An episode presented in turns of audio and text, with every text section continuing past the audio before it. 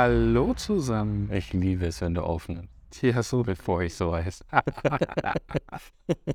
Lieber Thomas, herzlich willkommen zu dieser Minifolge Analog Fail Management Tipps.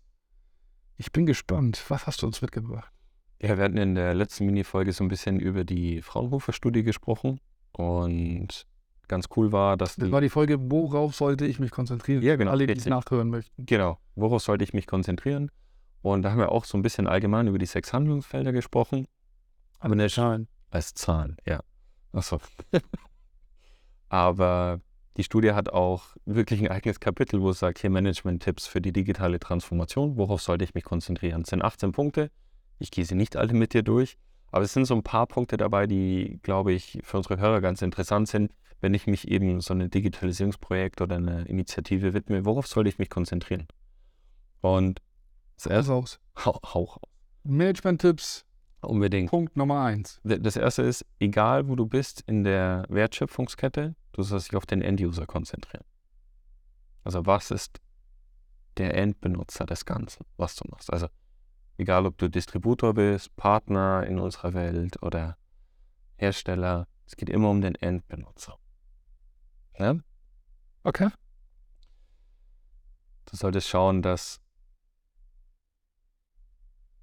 es immer einen Mehrwert für den Kunden gibt. Wenn es keinen Mehrwert für den Kunden gibt, dann lass es. Ja? Das widerspricht vielleicht so ein bisschen dem Thema, was mache ich, wenn ich meine Organisation strafmilder oder effizienter machen will. Aber das ist nochmal ein anderes Thema. Ganz wichtig zum Thema Change, Fokus auf die Mitarbeiter, auf den User, auf die Mitarbeiter in der Firma und nicht auf die Technologie. Tool löst niemals deine Probleme. Ja?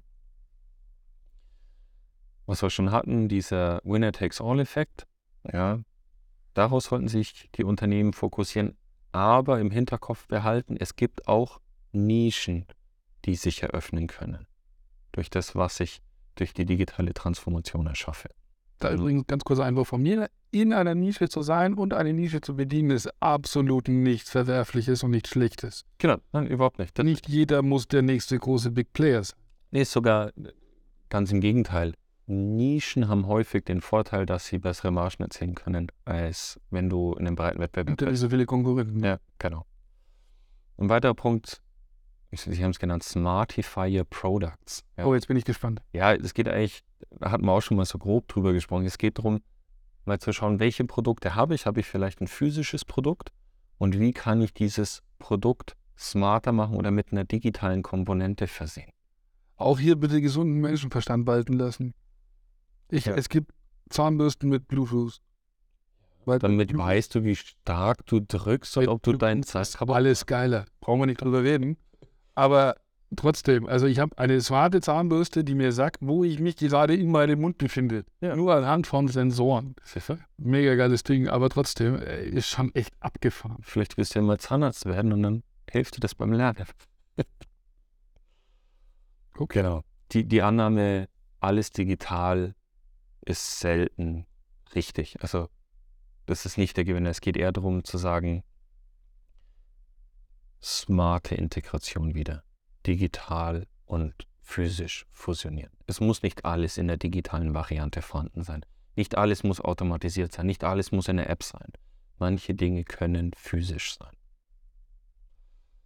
Ein weiterer Punkt, hatten wir auch schon drüber gesprochen, aber nochmal explizit die Aufforderung, das Management sollte sich aktiv darauf konzentrieren, ihr Geschäftsmodell selbst zu zerstören, bevor es jemand anders macht. Aber das klingt total doof und am Ende des Tages handeln viel zu viele Unternehmen, die beschützen und sagen, nee, ich schütze mein Unternehmensmodell, meinen Gegenstand, meinen Unternehmenszweck und optimieren zu Tode. Ja. Passiert das meistens aus Angst heraus? Angst vor dem Ungewissen? Angst vor dem, was man nicht kennt? Das Bestehende kennt man ja. Weiß ich gar nicht. Vorzone? Vielleicht kommt es auch von der Unternehmensform. Also wenn ich zum Beispiel börsennotiert bin, glaube ich, habe ich viel schneller Rechenschaft meinen Investoren abzuliefern und meinen Shareholdern. Also Gewinne abzuliefern, anstatt dass ich sage, okay, ich stecke das in Entwicklung rein. Also wie gehe ich mit meinen Investoren um? Da sind sie wieder die Shareholder. Ja, also Das kann einfach ein Thema sein. Als Inhaber geführtes Unternehmen kann ich mir das vielleicht mal schnell erlauben, weil ich sage, hey, ich bin bereit, x Millionen in Entwicklung zu investieren und weniger Gewinn zu machen. Ja. Sollte schief gehen, kaufe ich mir den Porsche halt erst nächstes Jahr. Ja, klingt doof, aber genau so nach dem Motto. Ja, das was. Genau. Oder irgendein anderes Auto. Ein weiterer Punkt, was dort entstand, ist, es geht darum, die Intelligenz des Kollektivs zu nutzen. Also nicht nur die eigenen Gedanken oder das, was man glaubt, was richtig ist, sondern die Mitarbeiter zu befragen.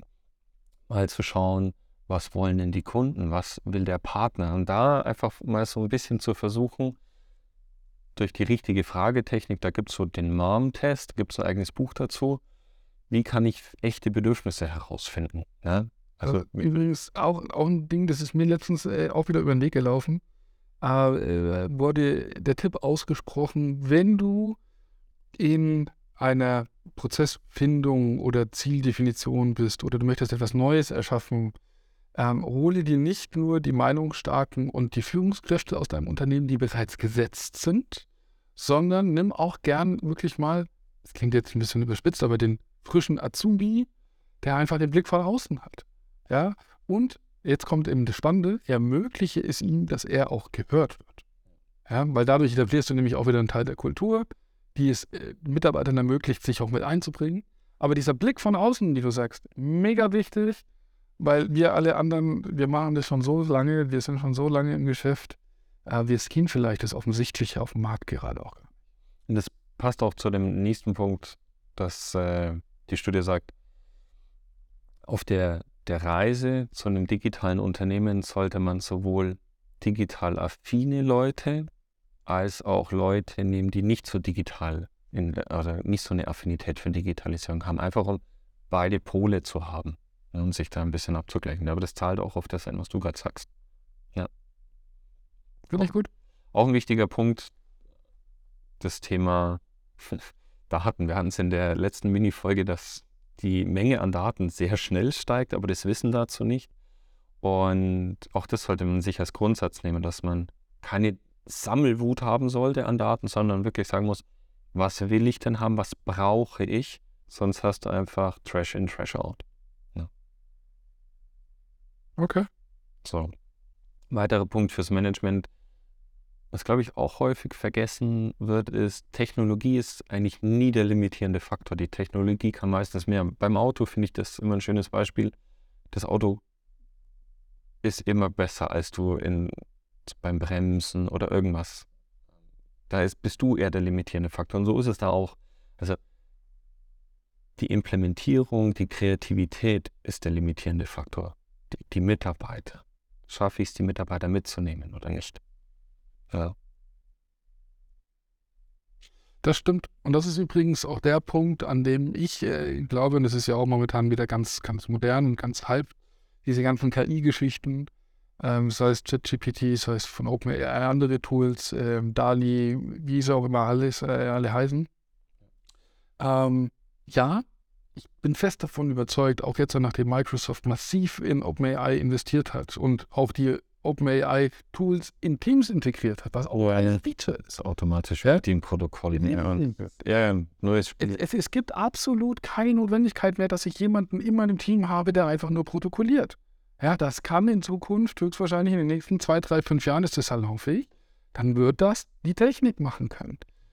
Aber, und das ist etwas, bei dem ich sage, das ist ganz wichtig, glaube ich, zu verstehen, diesen kreativen und empathischen Teil wird eine Maschine so schnell nicht beherrschen können. Ja, und das finde ich ganz, ganz wichtig, auch das, was du sagst, darauf fokussieren, weil die Technik dahinter, die findet sich. Und vor allem in der Zwischenzeit, das geht so schnell, meistens geht es ja nur noch darum, kostengünstige Technik zu finden, die man einsetzen kann. Ja, was da auch ganz gut dazu passt, ist, es geht um das Thema, wie Zeit ist ein kritischer Faktor, also wie schaffe ich es einen schnellen, man würde sagen, Go-to-Market zu haben, also wie zeige ich schnell Erfolge. Und ganz wichtig, man soll nicht alles auf den Kopf drehen, wenn man ein Digitalisierungsvorhaben hat. Und das passt, eine digitale Transformation braucht eine gelenkte Evolution. Also Die Menschen müssen mitgehen können. Ich kann nicht sagen, heute mache ich A und morgen mache ich Z, sondern ich muss den Leuten den Weg zeigen und ihnen eine Chance geben, mitzulaufen. Außer wir gründen aus auf einer grünen Wiese mit neuem Personal, aber das ist eine andere. Genau, aber das ist ein anderes Thema. Und ich fand die Tipps eigentlich relativ cool, weil das ist auch wieder dieses, worauf sollte ich mich fokussieren als Unternehmen im Konkreten. Finde ich cool. Ja, ich hoffe, dass es wirklich hilft nochmal für jeden. Und wir verlinken die Studie auch nochmal. Und wer Interesse hat zum Nachlesen. Genau. Schreibt uns gerne einfach an podcast@analog.fail oder lasst uns einen Kommentar da oder nehmt irgendwie auf Social Media mit uns Kontakt auf. Wir freuen uns auf euch. Bis klar, vielen Dank euch. Bis dann, Thomas. Ciao. Ciao.